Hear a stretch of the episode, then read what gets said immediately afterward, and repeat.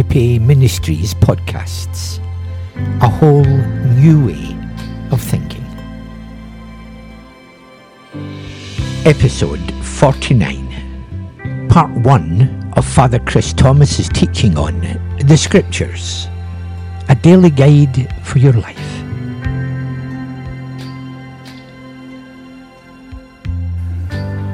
So, good afternoon. I, I, was really moved this morning when Alice was sharing with us and she was reflecting on the truth that God is with us, that God is, is somehow present in the very stuff of our lives and the very fiber of our beings. And I found myself asking the, the question where have I met this Christ in these last couple of days?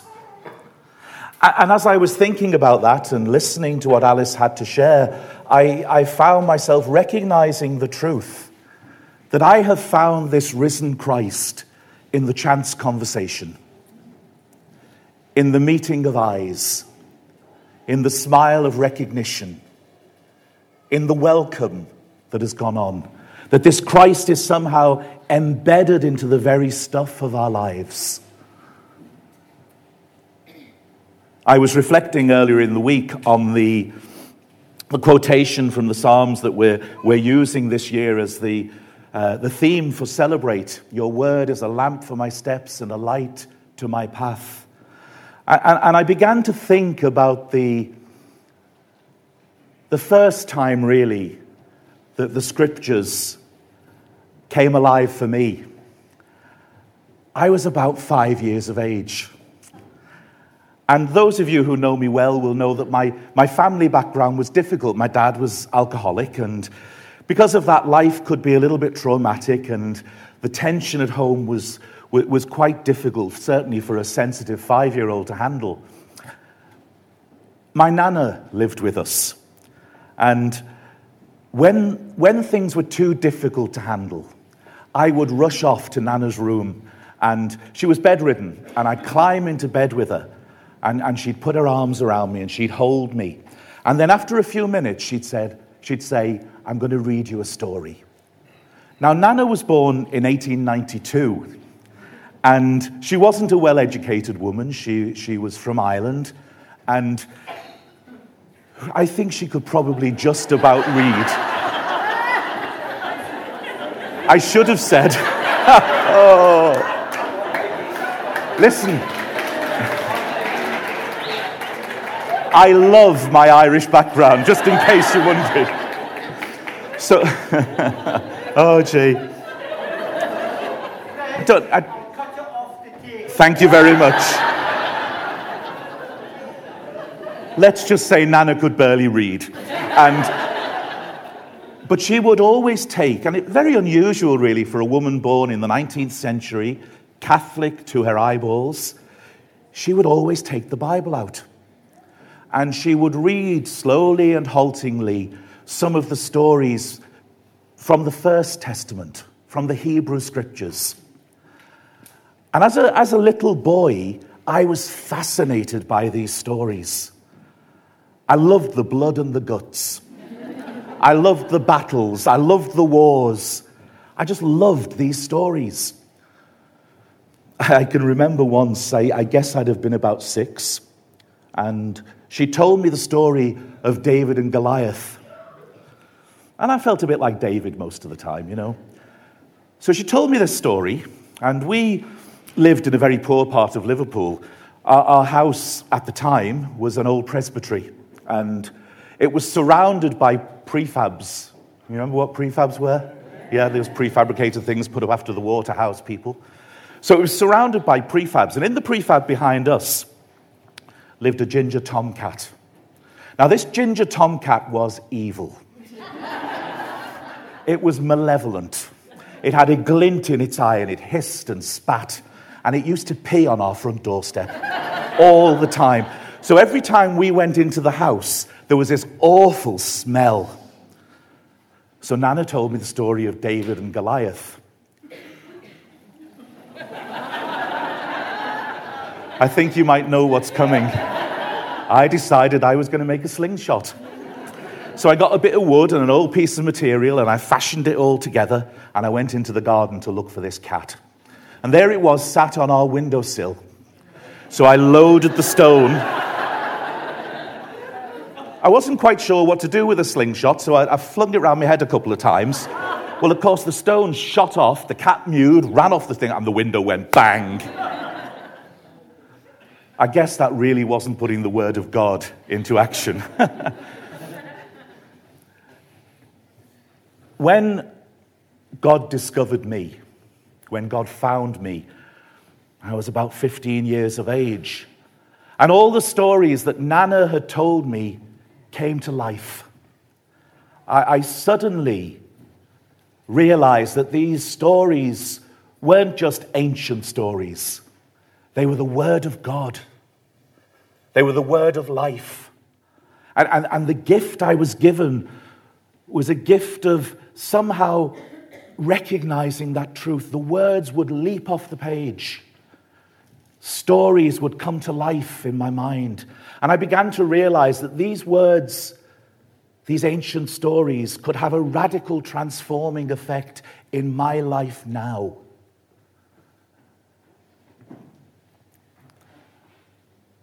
I got involved in renewal and was having a fantastic time, but you know, I never dealt really with all the trauma that had gone on in my childhood. And when I was about 32 or 33, my mum had died, my dad had died many years earlier, I went into a, a deep depression. And the only person who didn't know I was in a deep depression was me. You know, Archie and Kath can tell you how silent I was and how dark the moods could be. And then one day I was doing what I did most days. I was looking at the scriptures, not finding very much life in them, not finding much energy in them, not really allowing them to speak to me. When, when I came across the story, the parable that Jesus told of the Good Samaritan, I had read it so many times, so many times. But as I read it this day, the word became a light for my path and a lamp to my steps because I realized for the first time in my life that I wasn't the Levite and I wasn't the priest. I wasn't the Good Samaritan. I was the one that was beaten up. I was the one that was lying on the side of the road. And I knew that somehow I had to open myself again to this Jesus. To allow this Jesus to be the Good Samaritan in my life. And you know, I discovered that Jesus in the people within our community who I hadn't realized had been praying for me for a long, long time. I, I found that Jesus in those who let me talk. And I found that Jesus in a woman, a therapist who was sent into my life, who shared with me, who helped me to see things differently, who helped me to, to face my past. She challenged me to let go. She challenged me to move on. She challenged me to grow. She challenged me to become something different. And often she would ask the question, she was a Quaker, and, she would often ask me the question, Where is your God in this? Where is your God? And I was moved really to a deeper level of faith. I was moved to a deeper personal awareness because of her. I think that moving to a deeper level of faith is what weekends like this are all about. Your word is a lamp for my steps and a light to my path. It, has it, been about recognizing the invitation to let the word of God illuminate our lives, to let the word of God move us more deeply into the whole arena of transformation we've been challenged, we've been comforted, we've been confronted by, by Archie, by Drew last night, by Alice this morning to go deeper. Your word is a lamp for my steps, a light for my path. Will we, can we, allow the Word of God to illuminate our lives? Will we allow the, world, the Word to, to broaden our vision, to help us see in a different way? Will we allow the Word to, to challenge us to let go of what we need to let go of? Will we allow the Word to let us know in the depth of our being that we are beloved? Do you know that in your guts? You are beloved children of God. You are wonderful creations of a God who has fashioned you out of nothing. For all eternity, you were in the heart and the mind of God. When God looks at you, God loves you as much as he loves his son Jesus. When God looks at you, He doesn't see the, the mess of your life. He doesn't see the brokenness. He doesn't see the pain. He doesn't see the depression. He simply sees this wonderful child of God and says, Come, come to me.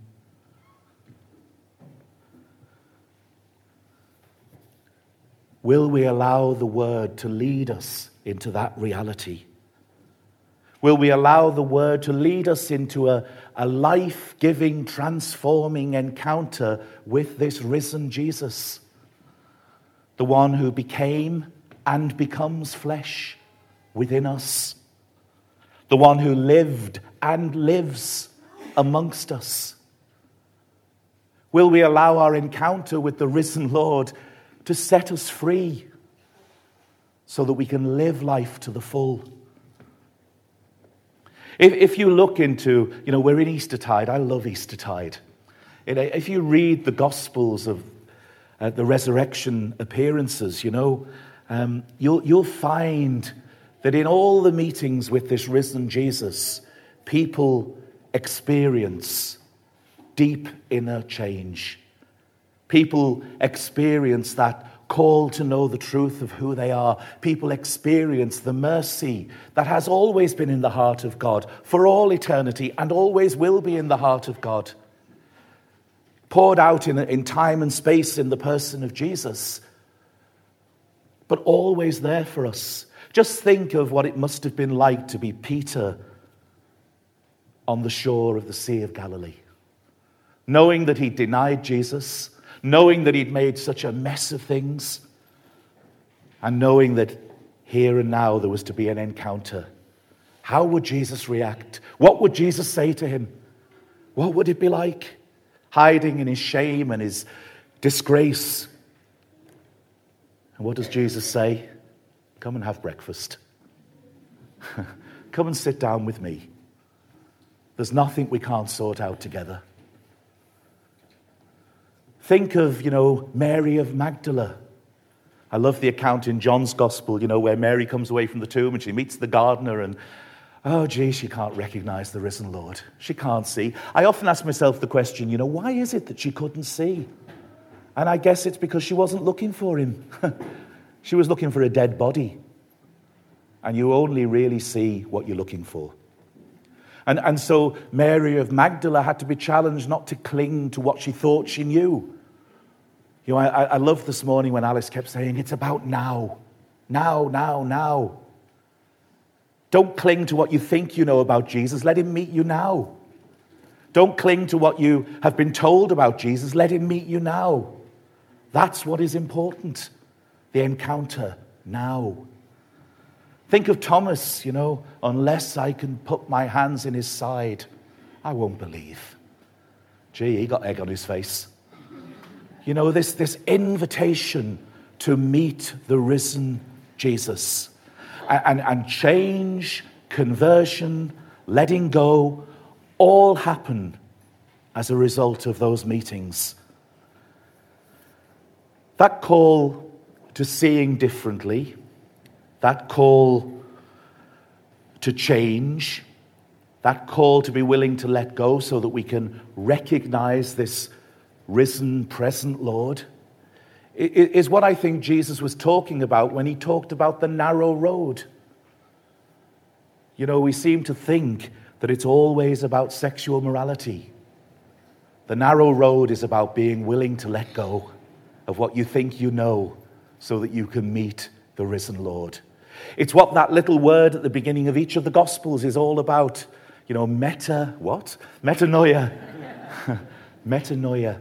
Repent. Not whip yourself for your sins and feel good about doing it, but fall into the life and the love of this God who is standing in the midst of our lives. This God who is present in the fiber of creation, present in the very stuff of our existence. Where will you find this risen Lord? When you're washing up, when you're making the beds, when you're cooking the tea, when you're at work, when you're mixing with your family. That's where you'll find him. I've gone before you to Galilee. What was Mark trying to say to us? Galilee represents the world. Where will you find him? In the stuff of life. And so, change, conversion, letting go is all part of the process of beginning to see clearly. Metanoia, recognizing him again. And it's not an easy road to travel because we always want to stay with what we're secure with. We always want to stay with what we're comfortable with. And you know, the message of the Word of God is that there is always more. Always, always more. Wherever you are on that journey that Alice talked about this morning, there is more. So much more. I think most of us, some of us, me, all right, avoid that moment of meeting because it challenges us. It challenges us to live our lives in a radically different way than we have lived our lives before. You know, I don't want to be challenged about how I spend my money. I don't want to be challenged about how I vote. And I think, you know, with the general election coming up, that's a crucial question. Is it the gospel that is informing who and what we vote for, or is it our own self and our own need? Crucial question. I don't want to be forced into areas of acceptance, forgiveness, love, compassion, because that makes me feel vulnerable and uncomfortable, and I'm a scouser, and I don't want to feel vulnerable. I don't want to feel uncomfortable. I don't want to mix with people who don't fit in with my ideas. And yet, I think, you know, those areas are precisely where our meeting with this Jesus forces us to go. And if the word is a lamp for our steps and a light for our paths, it's to illuminate what needs to change. I, I, often find myself thinking, you know, let's just do the nice religious things rather than allow our meeting with this risen Lord to change us. I, I, I think often when I'm in that frame of mind. I think often of, of Isaiah and, and, and Amos, you know, who said, It's not about the sacrifices, it's not about the bulls that you offer, it's not about the blood you pour out. Can't you see it? It's about how you allow the word to form you so that you become this people of love and compassion.